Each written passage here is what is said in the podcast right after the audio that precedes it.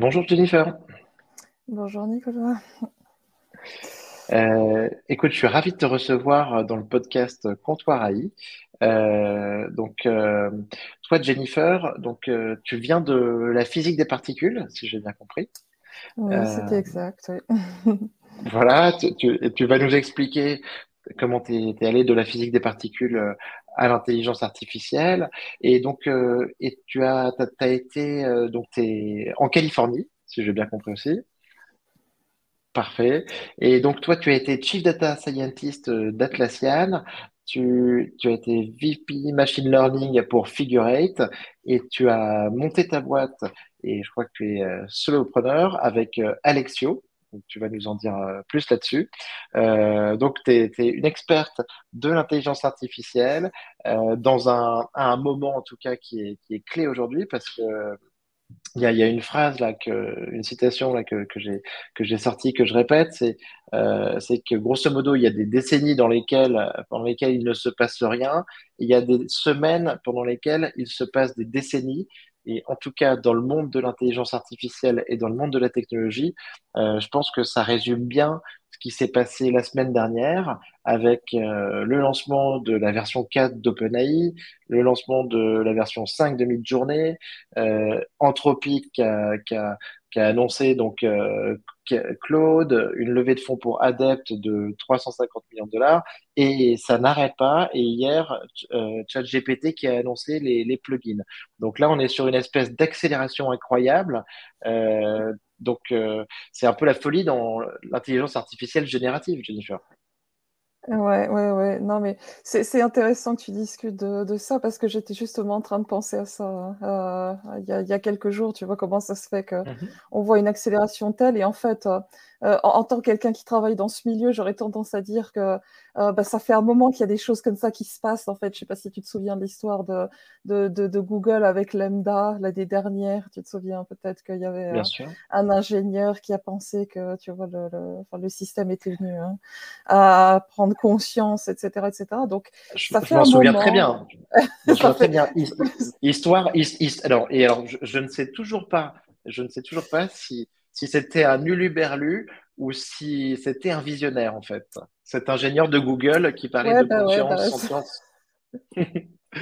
on, peut, on, peut, discuter de ça tout à l'heure, mais je veux dire, oui, la, conscience, c'est tant que tu définis pas la conscience de manière, de manière claire, tu vois, c'est très difficile de, de, répondre. Mais bon, donc ce que, ce que j'allais dire, c'est que euh, ça fait un moment qu'il y a beaucoup de compagnies, en fait, qui travaillent sur. Euh, euh, la, première génération de, de, toute cette technologie. Et puis, c'est intéressant de voir comment hein, OpenAI, tu vois, a, lancé euh, euh, ChatGPT mmh. et d'un coup, euh, bah, les autres, ils se sont obligés de sortir leur propre version pour ne pas, pour ne pas être à la traîne, tu vois. Donc, je veux dire, je, je dirais pas forcément, hein, tu vois, c'est, c'est pas comme si tout le monde avait soudain décidé de, de, commencer à travailler dessus. Et puis, enfin bon, c'est, sûr que ça fait des, des, années, mais tout le monde était un peu tu vois, prenez soin de pas de pas lancer quelque chose qui pourrait être dangereux pour la société, etc. Et puis euh, bon, alors maintenant, maintenant que la trend est lancée, tu vois, il y a pas y a pas vraiment le choix, il faut que tu suives quoi. Donc euh, ouais, c'est un peu ce qui se passe.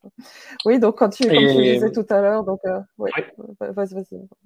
Oui, oui, sur ton, sur, sur, ton parcours. Oui, oui, c'est ce que, c'est, ce que j'allais dire.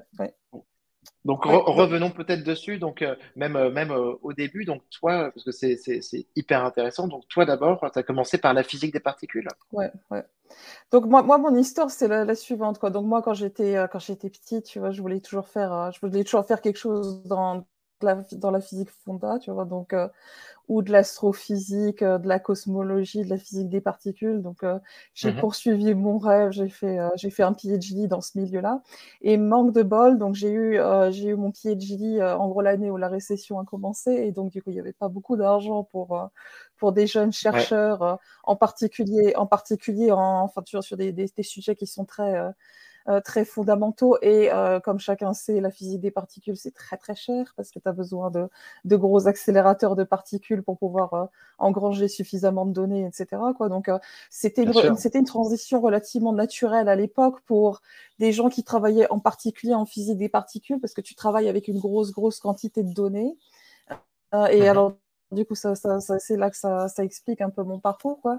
Tu, tu, à l'époque, on travaillait avec beaucoup de données et ça, c'était avant que tu vois, les cloud technologies, elles deviennent quelque chose de courant. Donc, même, même moi, quand je faisais, quand je faisais ma thèse, il n'y avait pas vraiment mmh. beaucoup d'ordinateurs pour, pour supporter cette recherche, etc. Donc, mais par contre, j'avais tous les outils, tu vois. En fait, en fait j'ai fait, j'étais une des toutes premières personnes à avoir un, un, neural network qui n'était pas super deep à l'époque, mais dans, dans l'analyse de, des, des, des, données pour ma thèse, tu vois, donc euh, même dans le contexte de la physique des ah particules, quoi. Donc, euh, donc c'était relativement, euh, c'était relativement, tu vois, standard pour pour quelqu'un qui, enfin, c'est les, les, enfin, les, les, les, skills et le, le, les techniques que tu vas utiliser en physique des particules sont très très similaires à ce que tu utilises en, en, mmh. analyse de données, etc. Donc voilà. Donc après, je suis ah, passée, je suis, en fait, j'avais déjà déménagé aux États-Unis pour euh, pour, pour, faire de la recherche, pour essayer de voir, tu vois, si je pouvais rester en, en, physique des particules. J'ai fait un postdoc et puis après, euh,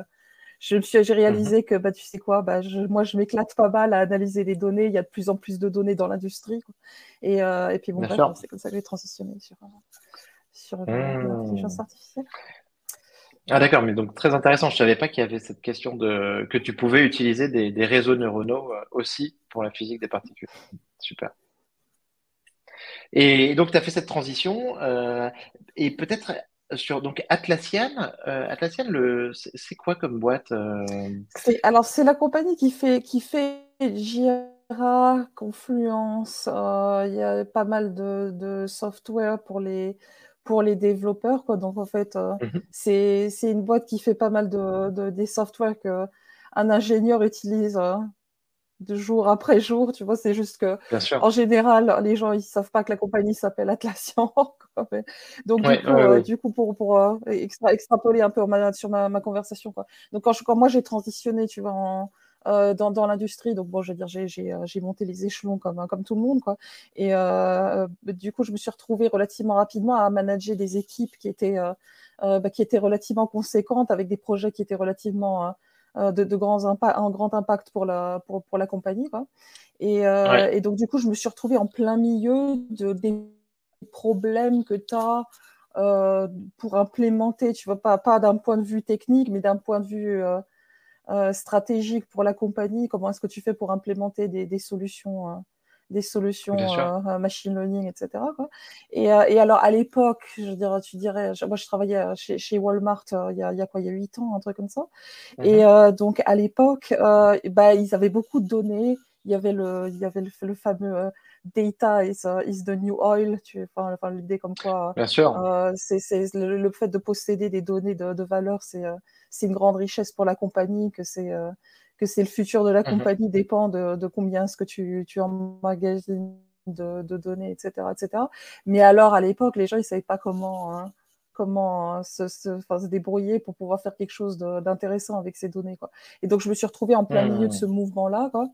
Ensuite, je me suis retrouvée dans la même situation chez, chez Atlassian. Donc, j'étais la personne qui a monté le, le, département machine learning, tu vois. Euh, mais alors, mmh euh, très très tôt, je me suis retrouvée dans une situation où je me suis rendu compte, bah, c'est très très cher de faire du machine learning. Euh, tout le monde veut faire du machine learning, mais c'est pas à la portée de tout le monde. les, les, gens, tu vois, de manière générale, simplifient, tu vois, comment est-ce que mmh en termes d'implémentation, etc. Un des trucs que j'ai toujours, sur lequel j'ai toujours insisté, c'est que le fait d'être, d'avoir du succès du point de vue technologie, ça ne veut pas forcément dire que ça va rapporter de l'argent à ta boîte. Quoi. Donc, euh, c'est super important qu'on commence à discuter, en particulier aujourd'hui avec le, le generative AI, tu vois, que, que euh, on, est, on est toujours dans cette situation où c'est euh, le fait que ça marche, est-ce que c'est vraiment rentable pour les gens qui construisent les, qui construisent les algorithmes, etc. Alors, l'idée, c'est que probablement on est plus proche de la rentabilité qu'on l'a jamais été, mais mais il y, a, y a encore des problèmes. Oui, oui, oui, on, se rapproche de la rentabilité. Bah, c'est vrai que bah, ChatGPT, par exemple, c'est déjà, je crois qu'il y, a quand même déjà peut-être 2 euh, millions d'utilisateurs payants, euh, 2, 3 millions d'utilisateurs payants. Donc, on parle de, quand même de bah, déjà 500 à 600 millions de dollars euh, sur l'année peut-être 2023. Euh, si on sans, sans, augmenter la tendance, donc donc c'est déjà conséquent, mais mais c'est vrai que ça coûte très cher. Et donc, euh, et donc peut-être, euh, donc et, donc, Jennifer, et toi, tu as monté aussi donc ta boîte qui est donc Alexio, alors. Oui, oui, oui. Alors, du coup, alors en gros, c'est un peu la continuité aussi de, ce, dont on vient de discuter. Mais alors, bon, si, si tu, veux, tu, veux aller un peu dans les détails. Donc, euh, donc moi, mhm. je me suis retrouvée à travailler pour plusieurs grosses organisations. Tu vois, j'étais en charge de, de ces projets qui, euh, qui, qui, étaient super, euh, super coûteux, tu vois. Et alors, quand tu travailles avec beaucoup de données, tu as plusieurs problèmes. Tu as le problème de, il te faut plus d'électricité, il te faut plus de, plus d'ordinateurs, il te faut plus de GPUs, etc. pour pouvoir entraîner ces modèles. Euh, et donc, du coup, ça, ça coûte beaucoup d'argent. Euh, par exemple, une compagnie comme Walmart n'utilise pas AWS parce que c'est un produit d'Amazon, ils vont pas utiliser leur, leur compétition pour pouvoir pour pouvoir mhm. entraîner, tu vois, leur propre modèle. Quoi. Donc, ça veut dire qu'il faut que tu, tu montes une ferme d'ordinateurs pour les machine learning scientists de, de ton équipe, etc. Euh, et d'un autre côté, euh, les gens, ils ont la perception que, OK, tu veux beaucoup de données parce que l'idée, alors c'est ça qui, qui est peut-être important pour, pour les gens qui nous écoutent, mhm. hein, c'est que euh, tout le generative AI, et c'est vrai pour la plupart des modèles, y compris les plus petits modèles, hein, tu vois, que les, gens utilisent hein, hmm. euh, au quotidien pour, pour d'autres applications. Euh, c'est basé sur ce qu'on appelle du supervised machine learning. Donc, du supervised machine learning, ça veut dire euh, qu'il faut que tu aies des données que tu montres à ton modèle quand tu entraînes ton modèle, histoire que ton modèle retienne l'information. Et, et, donc, du coup, c'est un type de machine learning qui, qui est reproduit par l'exemple, tu vois. Donc, du coup, il n'y a pas mhm. vraiment de il n'y a, pas une invention, il y a juste une reproduction, une mémorisation de quelque chose qui a déjà été vu avant. Quoi. Et alors, donc, du coup, ah. euh, c'est naturel de penser que plus tu as de données, plus tu as d'exemples, le mieux c'est pour ton modèle. Euh, euh, et, bien sûr, bien sûr, ça fait du sens, mais le, problème, c'est que déjà de 1, quand tu les données que tu utilises, il faut qu'elles soient préparées d'une certaine manière. Donc, je te donne un exemple qui n'est pas dans le, le, generative AI, mais si tu voulais par exemple avoir un modèle qui détecte euh, des piétons qui traversent la route devant une voiture, tu vois, euh, eh ben, il faudrait que tu aies non seulement des images, donc il te faut une grosse quantité d'images, mais il faut que tu marques ou que tu tagues ces images avec euh, présence, absence de, piétons, voire même mieux leur, localisation sur l'image, tu vois. Et donc, du mmh. coup, ces données d'entraînement, il faut, il faut qu'il y ait un travail qui soit fait avant que tu puisses entraîner le modèle. Alors maintenant, imagine que tu as 10 millions d'images, a priori, tu es content parce que tu as beaucoup d'images, ton modèle, il va être relativement bon. Mais si, il faut que tu tagues 10 millions d'images, c'est pas un truc qui se fait euh, du jour au lendemain, c'est quelque chose qui peut être très très cher. Il y a des compagnies qui s'appellent des labeling companies qui s'occupent de faire ça pour toi, mais euh, enfin c'est très difficile de valider la qualité de ce qui du travail qu'elles ont fait, etc. Quoi. Et alors donc tu, quand tu mélanges tout ça, bah, si tu travailles pour une compagnie comme Walmart et euh, il faut que tu entraînes des gros modèles, eh ben, ça va te coûter très très très cher, ça va te prendre beaucoup de temps de préparer ces données. Donc, euh, donc les données telles que tu les collectionnes, elles sont jamais suffisantes telles quelles pour pouvoir entraîner un, modèle avec ça. Mais, et alors, euh, et alors mais Jennifer, peut-être juste sur les, sur les labeling companies dont tu parles, en fait, ouais. Ma question, c'est, j'ai l'impression qu'elles sont, qu'on en, on n'en parle pas trop en fait. Elles sont un petit peu dans l'ombre, alors que j'imagine que c'est des, bah des grosses boîtes, qu'il y a beaucoup de personnes qui y travaillent. Et donc, est-ce que tu peux nous parler un tout petit peu de ces boîtes-là et, et de l'autre côté, nous expliquer à quel point est-ce qu'elles sont nécessaires ou est-ce que en fait, euh, ce qu'elles font, ça pourrait être fait directement par la machine? Ouais, ouais, absolument. Donc du coup, alors tu, tu, tu poses, je pense que c'est les bonnes questions à, à poser ici. Donc, euh, euh donc euh, la plupart, il y a, y a relativement beaucoup de compagnies de ce genre-là, tu vois. Il y en a mhm. certaines qui sont spécialisées sur un, des types de données en particulier. Alors par exemple, Suppose maintenant que ton cas, euh, enfin ce que tu essaies de construire, c'est un, robot qui détecte, tu vois, les problèmes pendant une opération pour, euh, pour assister un chirurgien, tu vois. Donc le, le mm-hmm. tagging des données a besoin d'être fait par un expert, tu vois. Donc du coup, c'est pas forcément quelque chose qui est. Donc du coup, tu as des compagnies qui se spécialisent en mettant tu vois, en relation le, client avec, avec des chirurgiens, quoi. Et c'est pour ça, ça te, ça te donne une explication de pourquoi c'est tellement cher, quoi. Il y a, y a, des, y a des hmm. compagnies qui font euh, le cas standard. Donc, par exemple, marquer les voitures sur des photos, c'est pas particulièrement difficile, quoique quand tu le fais, tu te rends compte que tu te poses la question, tu vois, est-ce qu'un un ouais. Voiture, est-ce que ça compte comme une voiture? Est-ce que une voiture qui est toute petite euh, dans le background, est-ce que tu devrais ou tu devrais pas quoi? Mais alors bon, bref, alors du coup, c'est normalement c'est des, des, compagnies de services, donc euh, euh et comme tu dis, il y a des et, et, on, on connaît ça qui sont derrière un ordi. Et à la base, on, a tous été mis, mis, mis à, on a tous été mis à profit avec le système des captcha, en fait. Enfin, on, des captcha, oui. On voit ce que c'est, quoi. Ouais. Ok. Ouais. Et, et, et, tout le monde sait que tout le monde sait que c'est quand même très chiant. Enfin, très chiant. et encore, c'est le cas, c'est le cas facile ça. Mais alors donc du coup, tu as des gens qui sont professionnels de ça, qui font que ça, tu vois. Et, euh, et du coup, de, de, comme je disais, de un, c'est très cher, ça prend du temps. En fait, je vais même dire qu'il n'y a, y a, y a, pas la, la, masse critique de gens qui s'occupent de ça parce que euh, il y a beaucoup de compagnies qui se plaignent que quand elles envoient leurs données pour être, pour être taguées par ces compagnies, il faut qu'elles attendent des mois avant que leurs données soient, soient prises en considération, tu vois. Donc ça t'amène à dire, mmh. bah, il y a un problème ici, je sais pas comment, enfin, est-ce que c'est possible d'automatiser, tu vois. Donc du coup, mmh. euh, euh, le, la, la, la, réponse est que des fois ça l'est, des fois ça l'est pas. En général, ça l'est pour des cas qui sont plus courants, tu vois, donc des, des, des, déterminer des objets de la vie courante. Si tu veux, euh, si tu veux marquer des sandwichs, euh, des saucisses ou des ou, ou, des voitures sur une image, ben ça c'est un truc où tu peux trouver mmh. quand même pas mal de gens qui sont capables de faire ça. Dans mon exemple, tu vois, de de, de, tagging pour la chirurgie, etc., tu as besoin de, euh, as besoin, as besoin d'experts. Et donc, si tu voulais automatiser, il te faudrait un modèle qui soit pré-entraîné, qui soit déjà disponible sur le marché, parce que sinon, tu as mhm. un problème de, tu vois, de, de, de d'enchaînement quoi donc euh, euh donc euh, pour pour le autonomous driving il y a des modèles qui te permettent de faire ça donc tu peux automatiser en général les gens ils te conseillent de faire euh, tu vois, d'utiliser de, l'automatisation hein, quand tu peux, mais d'utiliser ce que tu appelles un, human in the loop, une human in the loop approach, pour mm-hmm. pouvoir déterminer ou, ou améliorer euh, les, les, cas, les cas qui sont un peu difficiles. Quoi. Donc, du coup, revenons à ce que je fais. Ce que je fais quoi. Donc, euh, donc, tout ça, c'est très compliqué, c'est très cher, c'est très lent, c'est très chiant. Quoi. Euh, et, euh, et, donc, du coup, ma solution, et ça fait des années que j'y pensais, même avant de commencer à Lectio, tu vois, c'est de me dire que, mmh. bah, alors, euh, est-ce que tu as vraiment besoin d'autant de données que ce que tout le monde dit? Parce que si tu reviens à l'origine de pourquoi tout le monde veut tellement de données, c'est parce que tu veux généraliser.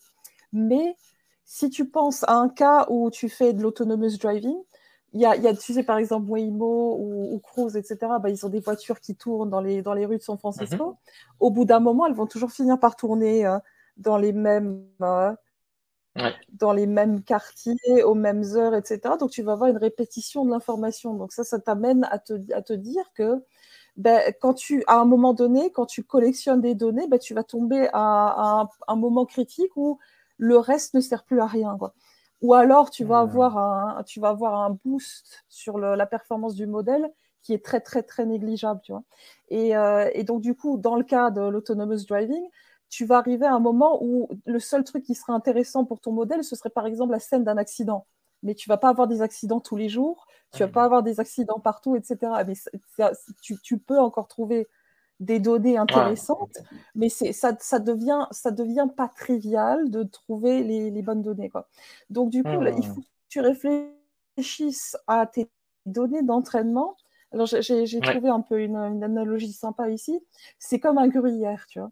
Donc du coup, c'est tu, quand tu achètes, tu vois, ta, ta, ta tome de, de, de, de fromage, hein, tu dis, ben voilà, j'ai tout ça pour moi, je vais pouvoir servir ça à mes invités, mais dépendant du, du, processus de comment est-ce que ça a été, euh, ça a été généré, bah, tu peux avoir beaucoup de trous à l'intérieur et euh, tu peux avoir l'impression que ce que tu as, en fait, c'est beaucoup plus que la vraie, la vraie quantité d'informations. Tu vois, donc euh, dans ce cas-là, le, le, vrai fromage, la matière de fromage, c'est vraiment de l'information mmh à l'intérieur d'une grosse masse de, de, de, data qui peut ou peut ne pas être, tu vois, rentable pour, ton, ton, système. Alors du coup, du coup, je pense que c'est très important, spécialement maintenant que les gens se réalisent que le big data, c'est pas la même chose que de l'information, tu vois. Donc, euh, data mmh. information, c'est deux concepts séparés. Et en fait, tu as beaucoup de situations où tu as beaucoup, beaucoup, beaucoup de données avec très peu d'informations à l'intérieur, voire même des mhm. fois de l'information négative, donc de l'information qui pose un problème à ton modèle et qui, qui fait douter ton modèle de, de, de, ce qui se passe vraiment. Donc ça existe, c'est un concept, ça s'appelle catastrophic forgetting, que quand, tu, un, quand ton modèle ingère ces données, bah, il devient pire qu'il l'était avant, tu vois. Et, euh, et donc, du coup, pour toutes ah. ces raisons, je pense qu'on arrive au moment où tu peux plus te permettre de considérer, euh, tu vois, tes, tes, training data comme étant juste quelque chose que tu enfiles et que tu mets dans ton modèle. Euh, il, mhm. faut vraiment qu'on passe à la, à la, vitesse supérieure où vraiment on extrait euh, la bonne information pour réduire les coûts, pour réduire le temps d'entraînement, pour réduire la quantité de données qui a besoin d'être taguées. Donc, c'est ce, dont on vient de discuter, tu vois. Donc, du coup, si tu es dans une situation où tu as, 10 millions d'images, s'il y en a que 1 million qui sont vraiment potentiellement intéressantes pour ton modèle, eh ben, la manière dont tu vas améliorer ton, ta rentabilité, ton processus, la performance de ton modèle, etc., mais c'est en identifiant sont le, enfin, quel est le million qui est vraiment important. Et bien sûr, ça dépend du type de données, de, du, du, cas sur lequel tu travailles, etc. etc. Donc, c'est ce que Alectio fait. Tu vois. Donc, nous, on a une plateforme où. Génial. Génial. Mais, c'est super intéressant, mais c'est super intéressant, mais, mais on a la, mais c'est ça va un petit peu à, à l'envers de ce qu'on entend depuis quelques mois, dans le sens où euh, ça fait quelques mois qu'on qu'on se dit, bah, le plus on aura de données, euh, plus plus il y a de données pour entraîner en fait les modèles, euh, meilleur meilleur sera le résultat. C'est un petit peu l'impression qu'on a eu sur les produits d'OpenAI, là justement euh, ChatGPT. Euh, on, je pense qu'en effet, comme tu le dis, ils ont pas trop regardé euh, les coûts. Euh, en tout cas dans un, dans un premier temps. Euh, mais on a eu l'impression que ce qui se dégageait de ça, c'était bah, plus tu donnes de données au modèle, euh, plus le résultat s'améliore, en fait, qu'on y allait un petit peu de manière massive. Et ce que tu dis, c'est qu'on est en train de, de changer un petit peu de, point de vue par rapport à ça. Ouais. Alors tu, alors tu vois, moi j'ai commencé quand j'ai commencé la compagnie il y a déjà quatre ans, donc c'est ah, il y a quatre ans, tu as absolument raison, les gens ils étaient vraiment dans un mode pourquoi est-ce que je ferais ça, tu vois? Euh, à la limite, les, modèles de l'époque, ils étaient. Alors, c'est là que ça devient intéressant avec le, Generative AI, c'est que les Generative AI models, ils sont beaucoup, beaucoup plus gros dans le sens qu'il y a plus de paramètres. Et normalement, quand tu as plus de mhm. paramètres, tu as besoin de. Il y a, y a, y a, y a un, un, principe qui s'appelle le curse of dimensionality, qui dit que, en gros, il faut que tu, euh, que tu agrandisses ton dataset exponentiellement avec le nombre de, de, avec le nombre de paramètres. Tu vois. Donc, quand tu as, des modèles avec, 100, euh, avec, un, euh, avec 100 euh, trillions de, de, paramètres, tu vois facilement comment tu pourrais avoir besoin d'un gros, gros, gros, gros dataset. Quoi. Et mmh. bon, ben, au début, tu vois, donc, il y, y, avait l'aspect, donc je veux dire, nous, on, on, était, on travaillait beaucoup avec des clients dont le premier problème, c'était l'aspect efficiency, coût, etc. etc. Et, euh, et, puis donc du coup, du coup, la, la target c'était peut-être plus tu vois des compagnies qui, qui, avaient, qui étaient vraiment sur un budget, qui étaient obligées de se restreindre un petit peu, qui pouvaient pas se permettre de, de payer un, un, premium price pour pouvoir avoir, mmh pour avoir des, des, des annotations euh, ou des, des, tags sur leurs données qui soient faites plus rapidement. Quoi. Et alors maintenant, je dirais, ça fait à peu près depuis trois mois que les gens ils réalisent, j'essaie de réentraîner, de, de faire du transfer learning de, de tu vois, d'un, d'un, d'un mhm. foundational model, d'un generative AI model, etc., quoi, ou un large language model. Et, et, c'est juste très, très, très cher et je peux pas me permettre d'utiliser tout, tu vois.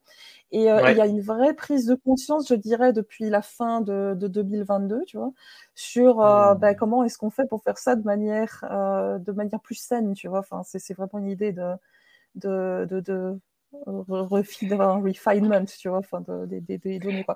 donc, parce, que, parce que les modèles, les modèles, les modèles GPT-3, GPT-3.5, ChatGPT, GPT-4, en fait, moi, si j'ai bien compris, ils ont été entraînés il y a déjà un moment, en fait. Il y a, il y a six mois, un an, je crois, non? Oui, oui, oui. Mhm, mm. Non, et alors, écoute, alors c'est parlons de l'entraînement. Alors ça, c'était aussi, c'est quelque chose qui peut être intéressant aussi euh, si, si quelqu'un est, mm-hmm. Euh, voudrait apprendre plus sur le, sur le sujet, tu vois. Mais euh, il y, a, y, a, plusieurs articles qui décrivent que effectivement, donc OpenAI, quand ils ont entraîné ces modèles, bah, bien sûr, ils avaient besoin de données d'entraînement. Et ils ont, mhm. donc, du coup, ils ont utilisé, comme tout le monde, euh, une, une compagnie qui s'occupe du tagging de, données. Alors, tu vois, ces compagnies, normalement, ils ont des, ils ont des workforce dans d'autres pays, etc. Donc là, en l'occurrence, je crois qu'ils ont travaillé avec une, avec une compagnie qui avait des, des, annotateurs au Kenya. Et, donc du coup, du coup, bon, c'est alors ça prend un, ça prend un temps ridicule, tu vois, pour, pour pouvoir annoter toutes les données. L'autre considération, c'est que dans le cas de ChatGPT, euh, si tu veux analyser, tu vois, le, est-ce qu'une réponse est toxique et acceptable pour un enfant ou ce genre de choses, il te faut un certain niveau de sensibilité. Euh, mhm. pour, parce que la notation, c'est pas forcément le, le, content, ça peut être, ça peut être, tu vois, euh, l'aspect content moderation, c'est est-ce que c'est une réponse qui est appropriée pour une certaine catégorie de la population, etc. C'est un truc qui porte à jugement, tu vois. Donc, c'est en revenant à ta question de est-ce que tu peux automatiser ben, Je dirais tant que tu n'as pas vraiment de, de système euh, d'empathie, de, tu vois, pour, euh, pour, euh, pour une AI, etc., ben, c'est un peu dangereux de, de, faire ça comme ça, quoi. Mais alors, revenons à, nos Kenyans, tu vois, il y avait, il y avait tout un, il y avait toute une discussion comme quoi ils n'ont pas été payés autant qu'ils auraient dû, euh, ils ont été exposés à des trucs choquants que tu vois, enfin je veux dire ça peut euh, ça peut déstabiliser une personne, tu vois, de voir certaines choses, etc. Quoi. Je veux dire, moi j'ai moi j'ai déjà vu des cas comme ça, c'était pour des images. Euh, ouais. Non vas-y. non, non, on, connaît ce, ce, ce, problème déjà sur les équipes de modération de, de, de, de Facebook, de Meta, des, des, principaux réseaux sociaux. On sait que c'est un, un, job très très dur euh, qui peut laisser des séquelles. Euh, et en effet, bah, ça, ce serait très dommage. Euh, et il faut faire très attention à pas reproduire ça euh, sur euh, les modèles, l'entraînement des modèles euh, et la labellisation sur l'intelligence artificielle, parce que ça serait, ça serait vraiment hyper négatif. Ouais, ouais. Donc, donc, et puis, alors, donc, tu, pour, pour continuer là sur ce que tu dis, donc, ce serait, tu, le problème serait exacerbé parce que, a priori, si tu prends le chemin de plus il y a de données, mieux c'est, etc., tu te, tu te retrouves dans une situation où euh, à un moment donné, il n'y a même plus assez d'humains sur la planète pour que il faudrait quasiment que toutes les personnes. Je crois que mmh. c'était déjà, c'était déjà décrié même avec le, le, enfin, le, les, les, véhicules euh, automatisés que en gros, si tu voulais vraiment annoter toutes les données qui sont collectées, il faudrait mmh que toutes les personnes de la, enfin, tout le monde sur la planète se mettent à annoter les, les données qui sont générées, tu vois. Donc, il n'y a plus personne qui fait rien d'autre. Donc, euh, euh, donc voilà. Donc moi, l'idée que je propose, que j'ai proposée au début, c'est d'aller vers, tu vois, parce que c'est relativement facile à comprendre quand même, tu vois, parce que ça, bien sûr, si tu rajoutes plus de données, tu espères que ça va mieux marcher, parce que ça, tu, tu, tu vois ce que je veux dire. C'est si, si tu recherches de l'information, même s'il y a un seul euh, document, une seule image qui a de l'information qui est nouvelle pour le modèle, euh, pour 1000 images ou 1000 documents que tu rajoutes, bien sûr, ça va s'améliorer. Ça va juste s'améliorer très, très, très lentement. Mais en fait, je pourrais même te dire, c'est possible que ça. Donc, revenons au catastrophic forgetting, c'est même pas tout à fait vrai parce que des fois, ça peut devenir pire. Des fois, mhm. tu peux faire du surentraînement ou de l'overfitting quand tu fais ça, tu vois. Mais a priori, c'est pas complètement déraisonnable de penser que tu rajoutes jusqu'à ce que tu finisses par trouver quelque chose d'intéressant. Mais c'est là que tu viens un problème où ça va prendre trop de temps, c'est trop cher. Euh, si tu as besoin d'annoter, tu vois, parce que bien sûr, il faut que tu annotes mmh. avant de l'introduire dans le dataset. Bah, si, si, tu arrives à un stade où il y a seulement euh, un, une entrée tous les 1000 entrées qui est vraiment intéressante pour le modèle, s'il faut que mhm. tu annotes, les 1000 pour savoir laquelle est intéressante, tu vois, et que tu, jettes tout dans le modèle par défaut, c'est, c'est, un problème de surconsommation, tu vois. Donc, c'est, exactement, hein, il y, a besoin du même shift en disant, hein, c'est, tu vois, dans, un âge où, euh, justement, on essaie d'atteindre l'efficiency, tu vois, les compagnies, elles essaient d'être plus. Euh, euh, faire mmh. plus attention comment est-ce qu'elles dépensent, dépensent leur argent, etc. Mais c'est le, même chemin qui a, qui a besoin d'être pris sur, Oui, oui, on parle donc de d'efficiency, euh, euh, donc d'économie. On parle euh, et on parle de d'un de, de, responsabilité, de, de, de frugalité, de frugalité, tout à fait. Et donc comme on retrouve un petit peu des, des, vrais problèmes de société, des problèmes que, que toutes les entreprises connaissent, et donc pour avoir pour une question aussi de, de durabilité un petit peu. et c'est très marrant. Moi, j'étais pas, j'avais pas compris que, que on était dans ces démarches aussi sur euh, l'intelligence artificielle et l'intelligence artificielle générative. C'est hyper intéressant. Et ce que tu dis en plus, c'est que au final, ça peut nous permettre, c'est peut-être la meilleure manière de faire, la façon la plus responsable, mais, mais peut-être aussi une manière très efficace euh, parce que euh, de temps en temps, à saturer d'informations, il peut y avoir des effets négatifs. Exactement, exactement. Donc en fait, alors la manière dont nous on fait ça, donc pour revenir à ce que Alectio fait, tu vois, donc euh, euh, mhm. alors il y a, y a une manière d'entraîner les données, ça s'appelle de l'active learning. Donc l'active learning, c'est en gros un système où tu prends un peu de données, bien sûr, tu annotes ces données, tu entraînes ton modèle avec ce que tu viens de sélectionner, et ensuite mhm. tu as un système d'essayer d'évaluer l'état du modèle et tu essayes de prédire, tu vois, ce qui, de ce qui reste que tu n'as pas encore utilisé jusqu'à maintenant, qu'est-ce qui fait le plus de sens à utiliser quoi. Et alors, euh, hmm. bon, l'active learning, c'est pas quelque chose qu'on a inventé, c'est quelque chose qui existe depuis un moment. Et originellement, ça a été inventé comme une, technique arbitraire pour essayer de prioriser les données qui sont a priori les plus intéressantes. Le problème, hmm. c'est que les, les, techniques standards en active learning, euh, elles sont un peu arbitraires, tu vois. Donc, euh, du coup, c'est un peu dire euh, si jamais le modèle, alors la, technique euh, fondamentale que tout le monde utilise quand ils font de l'active learning, c'est de dire que si tu, si le modèle fait une prédiction avec un, euh, un niveau de confiance, donc un confidence level qui est, qui est bas, a priori, ça veut dire que le modèle a du mal à faire sens de, de ce, de, de, ces données, tu vois. Et donc, du coup, l'idée, c'est bah, prends ça et réinjecte-le dans le dataset pour, pour euh, forcer le modèle à apprendre ce qu'il n'a pas compris jusqu'à maintenant. Et le problème, alors un des, un des gros, gros, gros problèmes avec cette technique, c'est que le confidence level euh, est en général pas, pas euh, tu peux pas vraiment lui faire confiance parce que c'est très difficile pour le modèle de, de, de s'évaluer lui-même en particulier quand ils sont très grands. Donc, tu as le problème là qui est exacerbé avec le generative AI, parce que les modèles, ils sont très, très grands et tu peux pas vraiment euh, dépendre du, confidence level pour prendre cette décision. Quoi. Donc nous, ce qu'on fait, c'est qu'en fait, tu as un modèle secondaire, tu vois, euh, un autre machine learning model qui analyse ce qui se passe pendant l'entraînement pour pouvoir dire, et ça c'est du machine learning aussi, quoi, tu vois, donc c'est un autre machine learning model qui, mhm. qui, qui en gros euh, intervient, qui analyse et qui regarde ce qui se passe et qui, fait des, qui donne des recommandations au modèle originel en termes de quelles sont les données qui devraient être, euh, qui devraient être utilisées. Et alors, on essaie de mhm. faire une vraie prédiction de, de, la probabilité que les données que tu n'as pas utilisées ou quelle partie des données que tu n'as pas utilisées sont les plus, euh, les plus, euh, les, seront les plus utiles pour la prochaine phase d'entraînement, tu vois. Et alors, donc, Génial.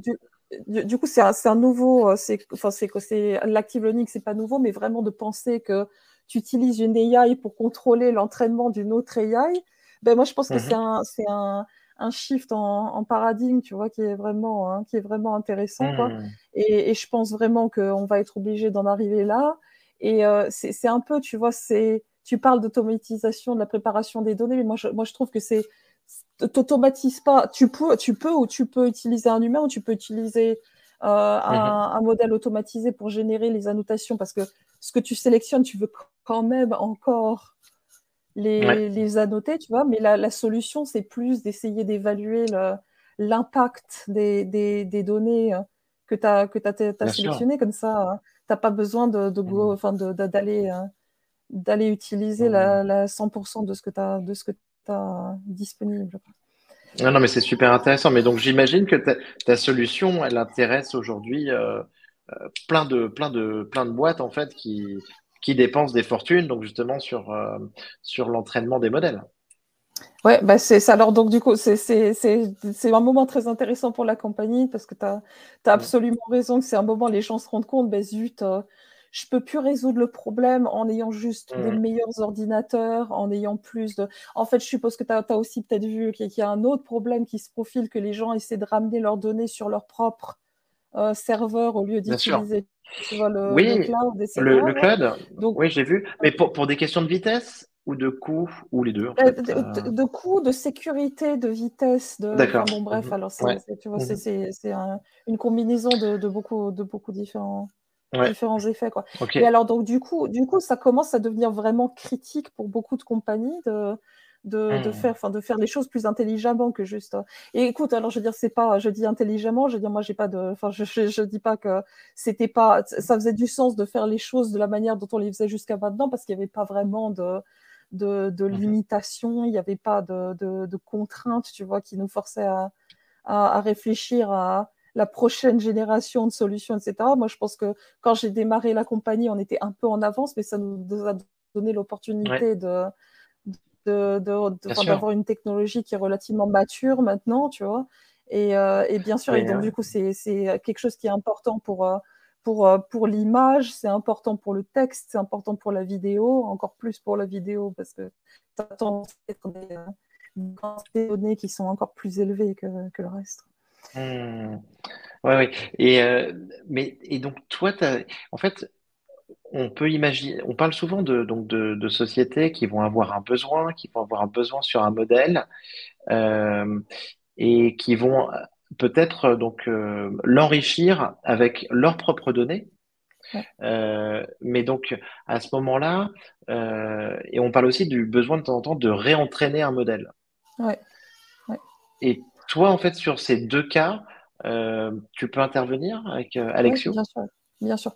Mais tu sais, alors, alors euh, ce, que, tu décris, c'est en gros, il y a le, concept de réentraîner le modèle. Alors, le, terme technique, c'est ML mhm. Observability. Donc, en gros, c'est identifier quand est-ce que tu as tu appelles ça du data drift, donc quand il y a un mhm. changement dans la, distribution des données, qui te, en gros, a un, par exemple en e-commerce, tu vois, pas, tu vends, tu vends des maillots de bain en été, tu vends, tu vends des bonnets en hiver, donc du coup il faut que tu réentraînes le modèle pour pouvoir ajuster ce genre de truc. Donc euh, euh, dans, ce cas-là, il faut que tu enfin que tu réévalues est-ce que ton, ton trading dataset il était, euh, il était approprié pour pour les résultats dont enfin, que tu attends maintenant.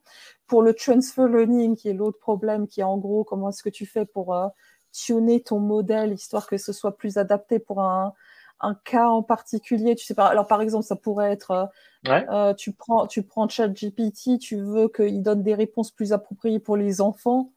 T'as pas mhm. besoin de réentraîner tout depuis le début. Tu fais juste, euh, tu, tu as juste besoin. Alors l'avantage du, transfer learning, c'est que tu réentraînes pas le modèle depuis le début. Tu fais juste un petit, un, petit tweak qui, euh, qui peut être fait avec avec beaucoup, beaucoup moins de données. Mais, mais, ça veut dire quoi ce tweak? Ça veut dire. Euh, ouais.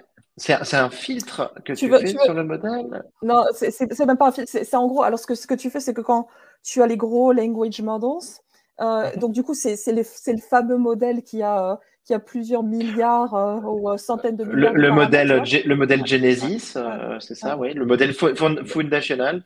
Voilà. Du, coup, du coup, ce que tu fais, du coup, ce que tu fais, c'est que le deep learning, ça fonctionne que tu as, différentes layers, tu vois, de, de, de logique mhm. qui permettent de, de transitionner l'information et de de, de, disons enfin à, tuner tu vois enfin c'est comme ça que le modèle il apprend de Mhm. de, à, faire du sens de petits patterns et de trucs comme ça. Quoi. Et, euh, et, donc, du coup, quand tu fais du transfer learning, euh, bah, la plupart, presque toutes les couches du modèle jusqu'à la dernière ou les quelques dernières, ben, parce que jusqu'à un certain moment, ça fonctionne de la même manière, tu peux, tu peux geler ces paramètres. Et donc, du coup, quand mhm. tu réentraînes le modèle avec du transfer learning, tu ne, tu ne changes que les derniers paramètres. Donc, du coup, ça revient au même que d'entraîner un modèle qui n'a pas 100 milliards de paramètres. C'est l'équivalent d'entraîner un modèle qui a peut-être un milliard de paramètres ou quelques millions de paramètres, tu vois. Et donc du D'accord, mais ça c'est hyper important parce que tu vois moi pour ma compréhension c'est on a tous entendu aussi bah, euh, ChatGPT, GPT 3.5, euh, enfin sur la version précédente, on était sur des données qui s'arrêtaient en 2021. Donc la question que je me posais c'était bah, si on veut actualiser aujourd'hui et avoir des données euh, récentes, euh, mars 2023, est-ce qu'on doit tout reprendre et, et est-ce que ça va être beaucoup de temps de calcul, de, euh, du temps et tout ça, ou est-ce qu'on peut juste ajouter ces nouvelles données? Et ce que tu dis, c'est qu'on n'est pas obligé de recommencer à zéro en tout cas. ça, c'est hyper intéressant. Mmh. C'est non, non seulement dans ton cas où tu veux rafraîchir ou rafraîchir ton modèle, tu vois, mais si mmh tu devais par exemple le faire, tu, maintenant tu veux entraîner ou tu veux avoir une version de ChatGPT dans, un, dans une langue étrangère, tu, n'aurais pas besoin non plus de réentraîner depuis le début parce que les couches fondamentales, les premières couches dans le modèle sont mhm. relativement invariantes d'une langue à l'autre. Tu vois ah. euh, et, donc, du coup, si tu devais passer par exemple sur un chat GPT spécialisé dans la médecine, tu pourrais aussi réentraîner avec juste des données euh, médicales, moins de données parce que si tu gèles la plupart des paramètres, tu te mmh retrouves avec un modèle qui est, euh, qui est techniquement beaucoup plus petit, tu vois, même si le modèle il est très très gros parce que tout est, tout est déjà gelé, c'est comme si tu t'occupes plus de ces paramètres-là, tu n'as pas besoin de les améliorer, tu n'as pas besoin de les tuner, etc. Mais revenons à cette histoire d'information dans les données, quoi. Même si tu as besoin, tu as besoin de, disons, un centième des données pour pouvoir euh, réentraîner ton modèle sur une fraction, enfin sur euh, des, la dernière année de de news ou mhm. de, peu, importe ce que tu veux faire, euh, même ce 1%, il va y avoir une partie qui contient de l'information, il va y avoir une partie qui ne contient pas de l'information, tu vois. Mhm. Donc, ce qui est vraiment intéressant avec euh, notre technologie, tu vois, c'est que euh, bah, tu diminues, grâce au transfer learning, tu peux diminuer la quantité de données dont tu as besoin parce que tu n'as pas besoin de réentraîner depuis le début, mais même cette quantité-là peut encore être réduite de manière dramatique parce que il y a seulement une fraction de ces données qui contiennent vraiment de l'information qui fait une différence pour l'entraînement du modèle. Alors quand tu combines les deux effets, tu peux te retrouver. Et alors c'est vraiment moi, c'est mon espoir pour la compagnie, c'est mon espoir pour euh, pour euh, pour l'AI en général, tu vois, que euh, si tu arrives vraiment à, bénéficier des deux aspects, ben, tu pourrais te retrouver dans une situation où tu vas presque dans le online learning. Le online learning, c'est les données, elles arrivent, il se passe quelque chose dans les, dans les news aujourd'hui et tu peux automatiquement, de manière continue, réupdater ton mhm. modèle de manière à ce que euh, bah, ce, soit, ce soit frais euh, avec les news de ce matin, tu vois. Et, euh, et alors, ah, c'est un, truc, hyper intéressant. Je veux dire, l'un des trucs que j'espère qu'on pourra faire aussi, c'est que pour l'instant, mm. tu peux pas vraiment faire ça dans, sur un robot on the edge, tu vois parce que, parce hmm. que normalement, c'est tellement lent et, euh, expensive, compute heavy, etc., d'entraîner le modèle. Euh, hmm. D'entraîner le modèle que tu es obligé de faire ça pas, enfin, on the cloud ou sur tes propres serveurs, etc. Ce qui veut dire qu'il faut que tu transfères, que tu exportes et que tu réimportes ton modèle, par exemple, sur le, sur, euh, sur ton IoT device, etc. etc. Et si vraiment tu peux diminuer, si tu peux diminuer la quantité, la quantité de, données d'entraînement, eh ben, mmh. moi j'espère que d'ici quelques années, si c'est pas plus tôt, on pourrait, on pourrait réentraîner de manière continue directement sur le robot ou sur, euh, sur le, véhicule automatisé ou peu importe ce que tu es en train de faire. Ah oui, non, non, mais ce que tu décris là, je ne connaissais pas cette notion, euh, mais cette notion de online learning et donc d'un learning online et donc euh, live, c'est euh, hyper intéressant. On comprend tout de suite les intérêts par rapport aux limitations qu'on qu'on peut avoir euh, sur sur un chat GPT qui était bloqué en 2021, même si c'était aussi surtout pour, aussi beaucoup pour des je pense des, des raisons de, de sécurité euh, et de, de l'usage que les, les gens en faisaient. Quoi. Super. Et alors, d'où vient le nom euh, de, ta boîte, Jennifer Alexio? Alors, c'est euh, intéressant. Donc, euh, le, alors, tu sais ce que je t'ai dit que c'était basé sur de l'active learning, beaucoup, beaucoup de ce qu'on fait, etc. Donc, cette idée de sélectionner des données sur le, sur, enfin, pendant l'entraînement, quoi. Donc, le, le Alectio, le AL, c'est active learning.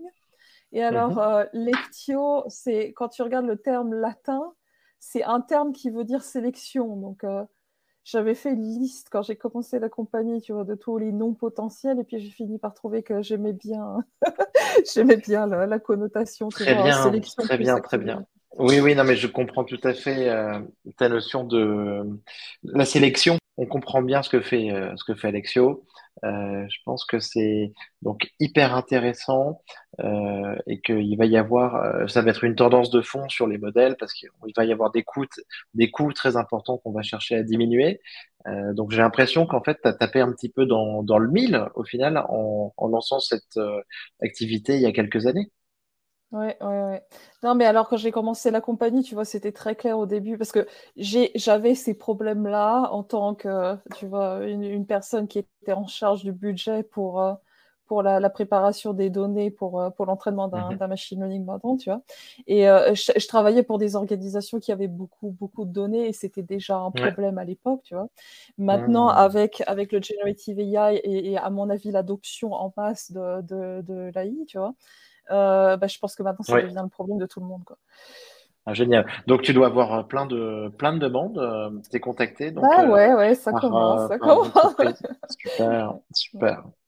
Et, euh, et, et j'imagine qu'avec ta solution, en tout cas, tu peux leur permettre d'économiser euh, beaucoup d'argent et peut-être de temps aussi Ouais, ouais, mais alors en fait c'est l'avantage c'est que en, en- en- à la base tu fais il y a beaucoup de gens qui auraient tendance à utiliser la technologie pour euh, économiser du temps, économiser de l'argent, réduire, tu vois, la, la- si tu réduis la quantité de données avec laquelle tu travailles, ça te permet aussi de réduire le, le- la nécessité de valider, tu vois, une grosse quantité de données, parce qu'en général, même quand tu fais ça en externe, euh, ben, tu as quand même quelqu'un en interne qui essaie de, de, de, de, s'assurer que la qualité est suffisante, etc. Donc, euh, Mhm.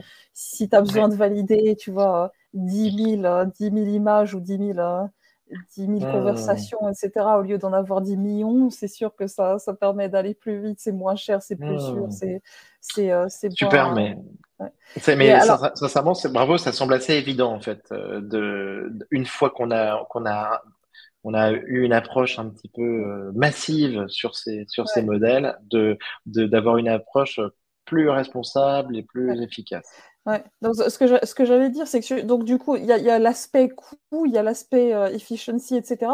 Mais tu as aussi l'aspect, alors la manière dont j'explique ça, c'est que n'importe quel dataset, en fait, il est toujours fait de, de ce que j'appelle des données qui sont utiles, des données qui sont pas utiles et des données qui sont, euh, qui sont dangereuses, tu vois. Donc en, en anglais, je dis ça, euh, useless, useful, useless et harmful, tu vois.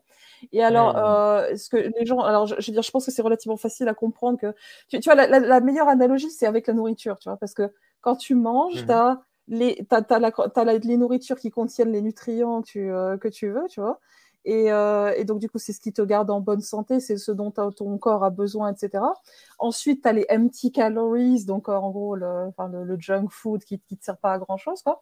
Mais Mhm. ensuite, tu as aussi, dans le junk food, tu as aussi, tu vois, les, euh, euh, ben, les, les, trucs qui sont pas bons, les colorants, les, les, les toxines, tu vois, les, enfin bon, bref, le sel, etc., etc., tu vois.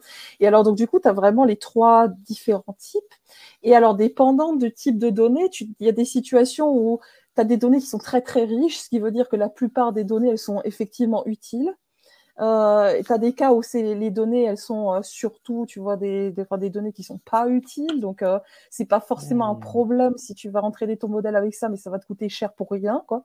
Et après, tu as aussi des cas où il y a une grosse concentration de tes données qui sont, qui sont en fait dangereuses pour ton modèle. Et si tu fais pas attention à ça, non seulement tu vas gaspiller de l'argent, mais tu vas gaspiller de l'argent pour rendre ton modèle pire qu'il l'était avant, tu vois. Ouais, Donc, ouais, euh, donc, du coup, et il faut vraiment utiliser cette même analogie. En fait, moi, j'appelle ça le big data lobby, mais la raison pour laquelle les personnes s'est vraiment occupée de ça jusqu'à maintenant, c'est que la plupart des grosses compagnies, ben, elles font plus d'argent si tout le monde pense que tu as besoin de plus de données, tu vois. Et, ouais. euh, et, et maintenant, ça commence, de, ça commence à devenir un problème sociétal de Mmh, non, mais c'est vois, hyper la intéressant. quantité. Non, mais c'est hyper intéressant. Mais en fait, il y a, plein de choses. Euh, je comprends cette histoire de, lobby parce qu'en effet, euh, il y a plein de grosses boîtes qui ont fait plein d'argent sur euh, la data ces dernières années et je pense qu'elles veulent continuer.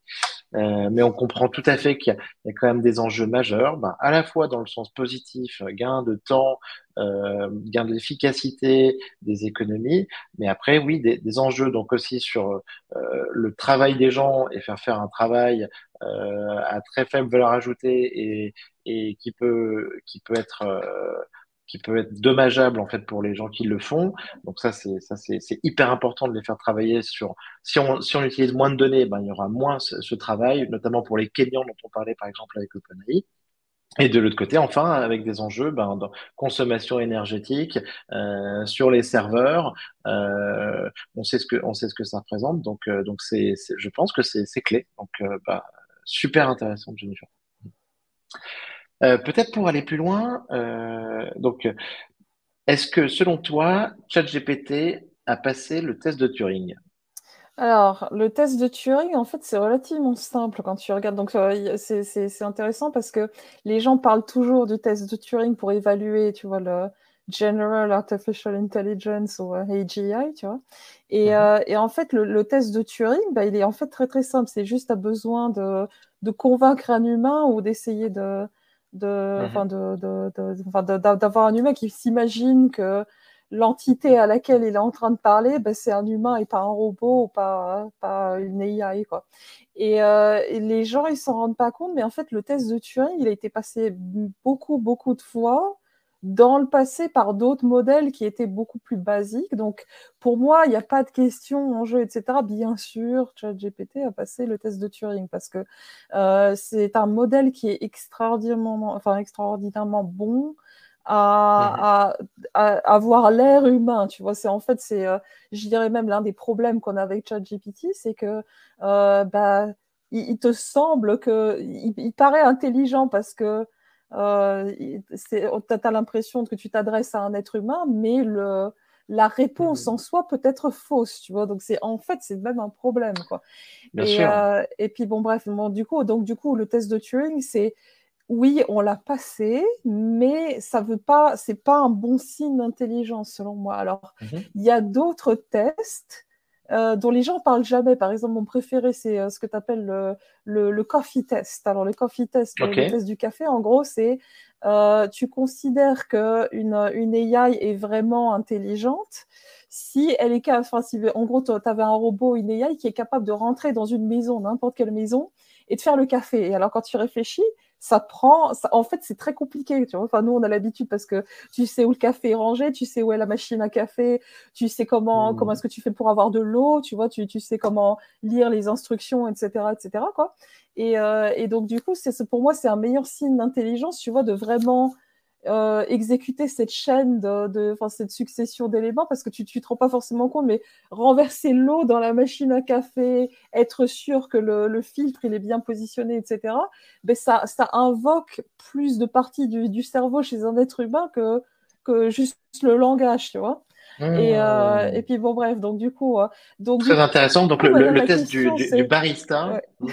le, le, test du barista le coffee test mais mais donc là, on est sur une dimension physique euh, réelle, dont on est en effet très éloigné. Alors pas forcément. Euh, avec ChatGPT. C'est ce que tu pourrais dire, c'est que ChatGPT, si tu lui demandes, euh, si tu lui demandes comment est-ce que tu fais, euh, comment est-ce que tu fais le café, je pense qu'il te donne, tu vois, les, les bons, les bons steps, etc. Alors, il n'y a pas la dimension physique, mais je, je, pense que tu pourrais dire tu vois, que le, que, qui passe le test aussi, tu vois. Alors, euh, maintenant, c'est super intéressant que tu. Que, alors, parlons de ça, tu vois. Euh, la dimension physique, parce qu'il y a beaucoup de gens qui parlent, tu mhm. la, la, est-ce que, est -ce que ces modèles-là, ils ont, ils ont pris conscience? Est-ce que, tu vois, est-ce qu'on a, est qu'on a atteint un stade où il y a. Il y a, tu vois, self-awareness, etc. Alors, moi, je suis, ma position est la suivante. Euh, il y a beaucoup de philosophes et de théologiens avec lesquels je suis d'accord que pour mhm. avoir vraiment euh, l'apparition de la conscience, euh, ben, tu as besoin, as besoin de, de, de ce que tu appelles une conscience somatique. Donc, conscience somatique, en gros, ça veut dire, ouais, ça veut dire, ça veut dire, en gros, enfin, si tu veux raccourcir, en gros, ça veut dire si tu n'as pas la possibilité de souffrir, ou d'éprouver de, de, de, la joie, etc., ben, tu peux pas vraiment être conscient, tu vois. Et, et, donc, du coup, en fait, en fait c'est intéressant en théologie aussi parce que c'est comme ça que les théologiens justifient, tu vois, l'existence de la souffrance, etc., tu vois. Mais alors, du coup, si tu crois à cette théorie, en gros, il faut que tu sois émotionnellement, tu vois, attaché à ce qui se passe dans le monde physique et dans le monde réel pour pouvoir avoir, atteindre un niveau de conscience, tu vois.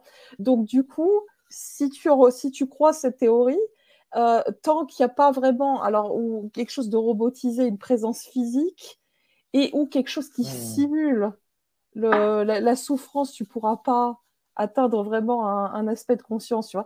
Donc, je veux dire, moi, moi je suis, je suis euh, très, très, euh, très, très convaincue que si tu veux vraiment avoir AGI, tu es obligé d'adopter mhm. le reinforcement learning.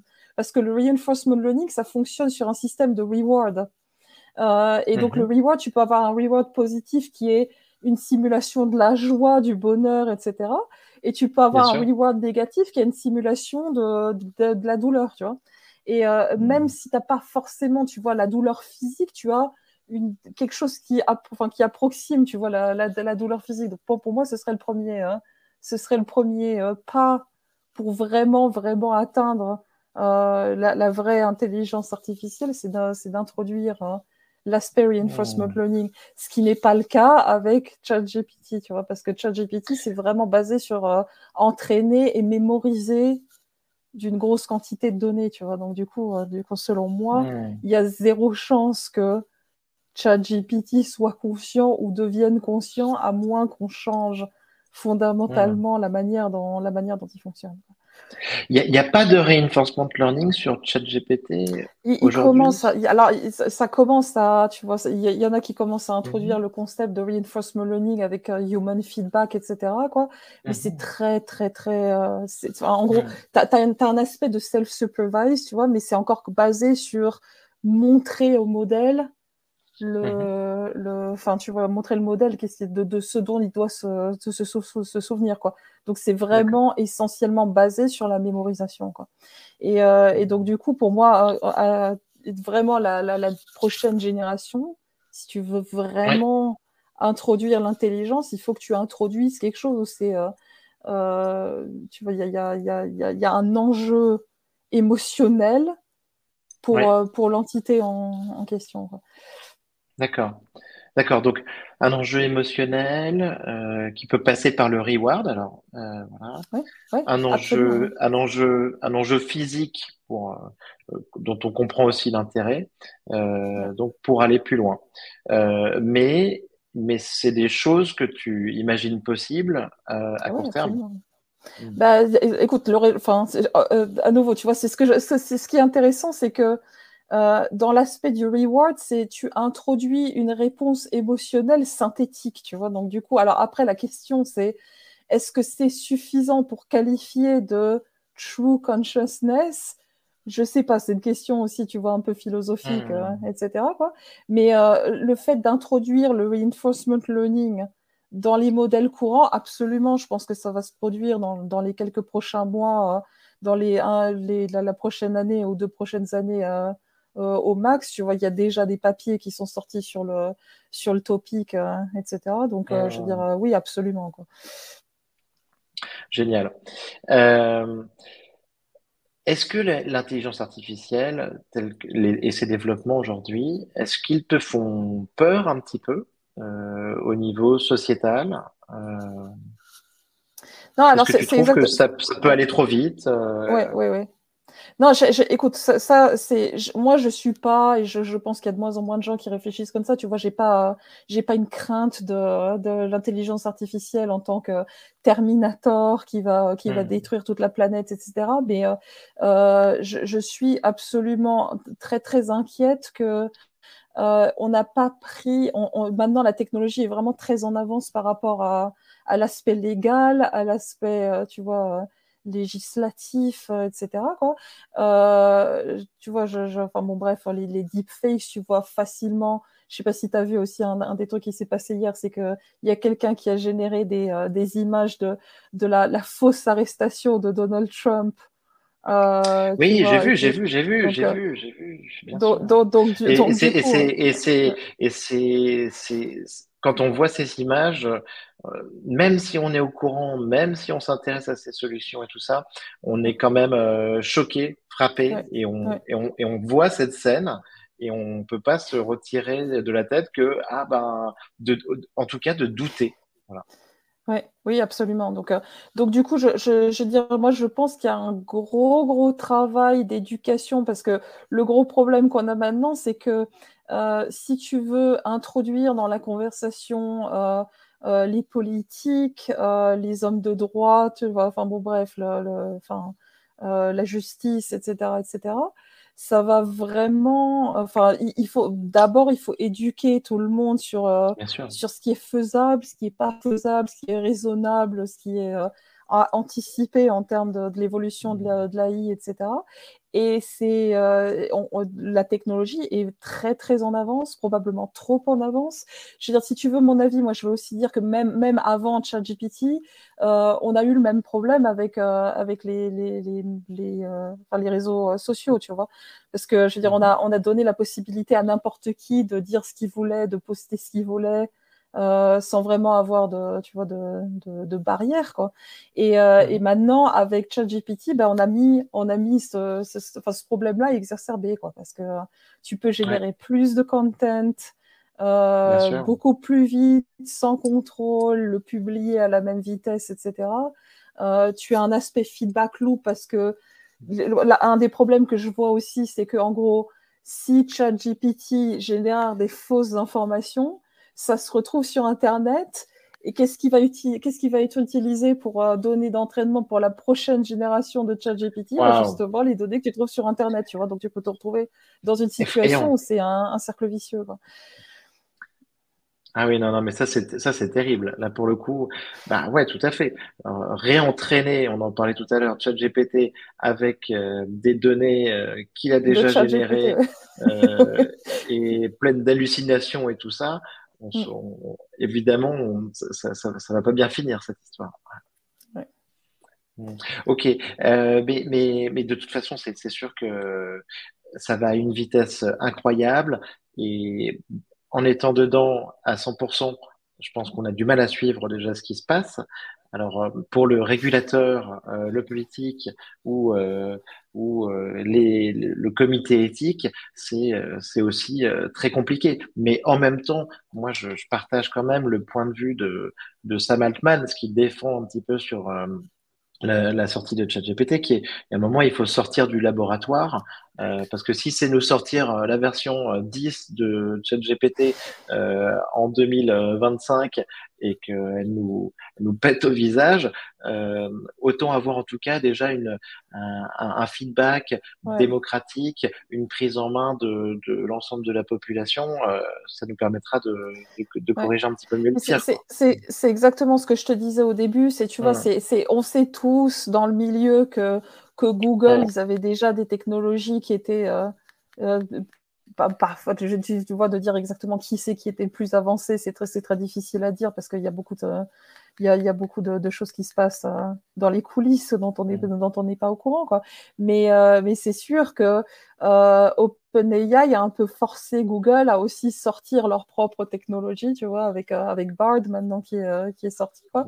Et bon, bref, alors, moi, ce que je déplore un peu, c'est pas forcément, je, veux dire, je, je dirais pas, on a sorti ces technologies trop tôt. Je pense que c'est euh, le gouvernement, les gouvernements euh, et, euh, et, les politiques qui auraient dû prendre conscience plus tôt qu'il avait, mhm. allait y avoir un problème très bientôt. Et en fait, cette espèce de mouvement, cette espèce de prise de conscience, elle aurait déjà dû se produire quand il y a eu les deepfakes, tu vois. Donc ça fait quand même déjà peut-être bien deux ans hein, qu'on que a des technologies qui permettent de réanimer les, les photos de, de, tes ancêtres, tu vois, etc., etc.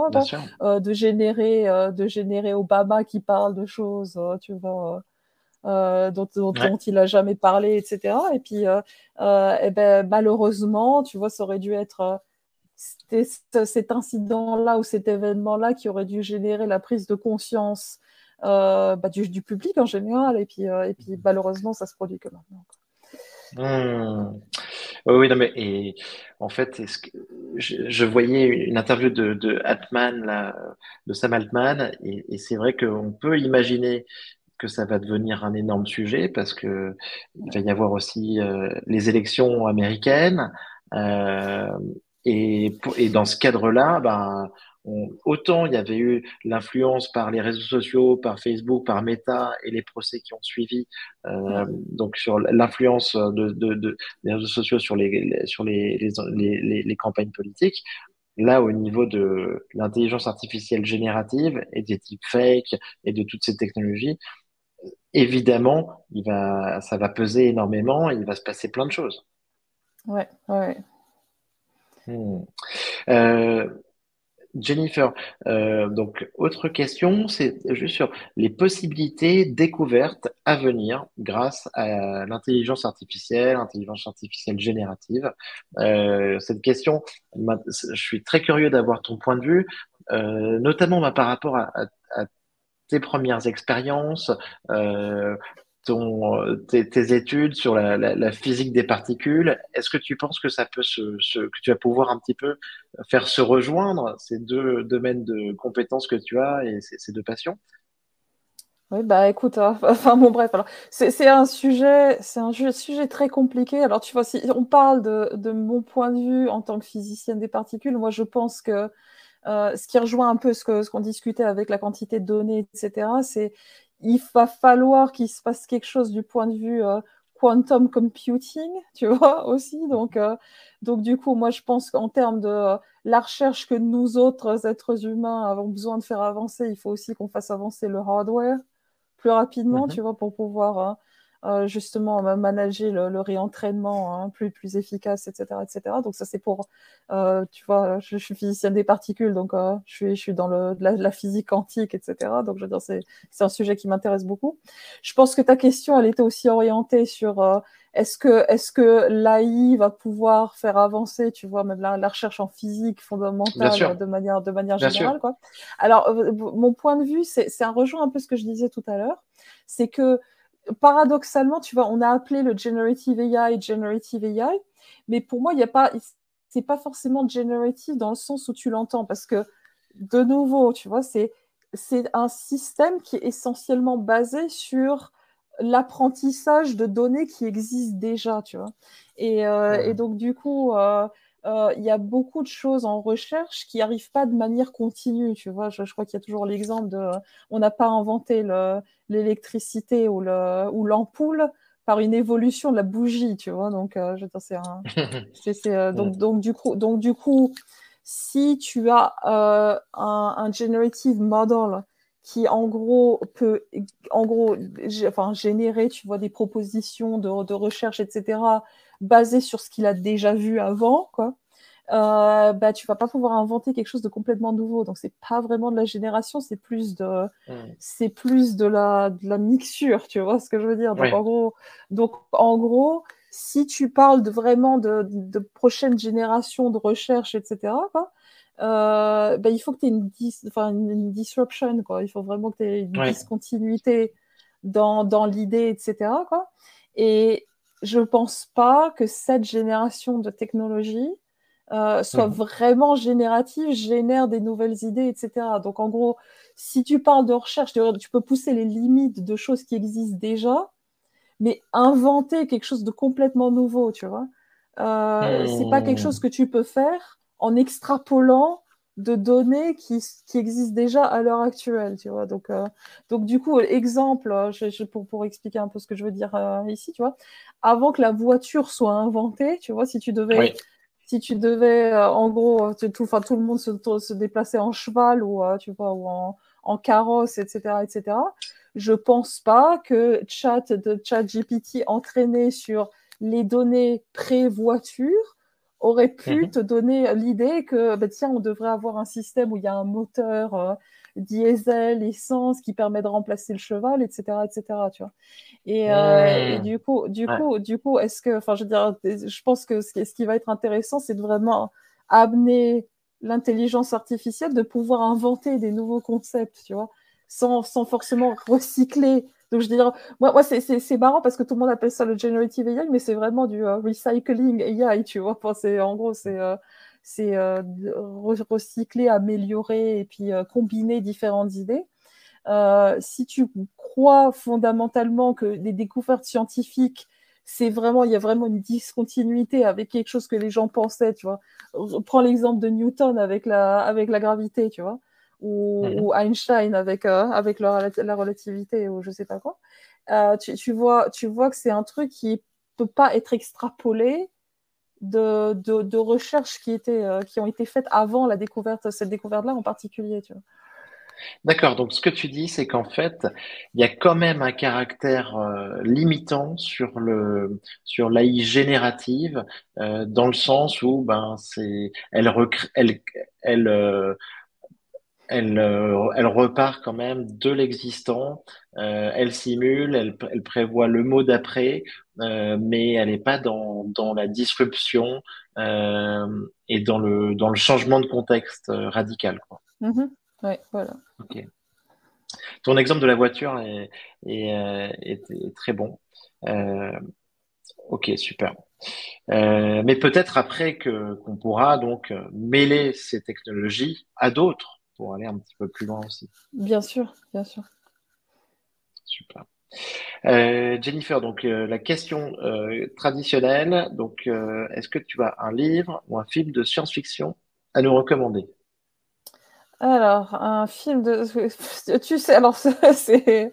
Je pense pas que je vais être particulièrement original, mais dans le, dans le genre film de science-fiction, j'aime bien Ex Machina. Euh, mhm. Donc, c'est quelque chose que je recommande. Euh, il y a un autre film qui s'appelle Upgrade. Donc, euh, c'est aussi relativement sympa pour ceux qui l'ont oui, pas vu, relativement récent. Donc, Oui, ah, est très récent, très récent. Je crois que je l'ai vu sur Netflix. ouais. Super. Donc Ex Machina et Upgrade. Et Ex Machina, tout à fait. Ex Machina, où il y a, en tout cas, euh, on parle beaucoup du test de Turing dans Ex Machina. En fait, euh, le, le un des personnages vient, vient faire ce test, euh, l'administrer. Et, donc, donc, très intéressant en effet par rapport à, nos conversations et au sujet qui nous intéresse. Merci beaucoup, Jennifer. Merci pour, euh, pour ton temps et c'était génial d'échanger avec toi là-dessus et c'était très intéressant de voir cette euh, nouvelle approche que tu as et que tu proposes aujourd'hui avec Alexio sur une, euh, une consommation peut-être, un usage plus responsable sur, sur les données et, et on a hâte de voir comment ça va évoluer mais, mais ça semble assez évident d'aller en tout cas dans ton sens. Ouais, merci beaucoup, hein, Nicolas. C'était super sympa de, c'était super sympa de faire euh, un podcast en français pour une fois. Et puis, je te remercie de, de m'avoir invité.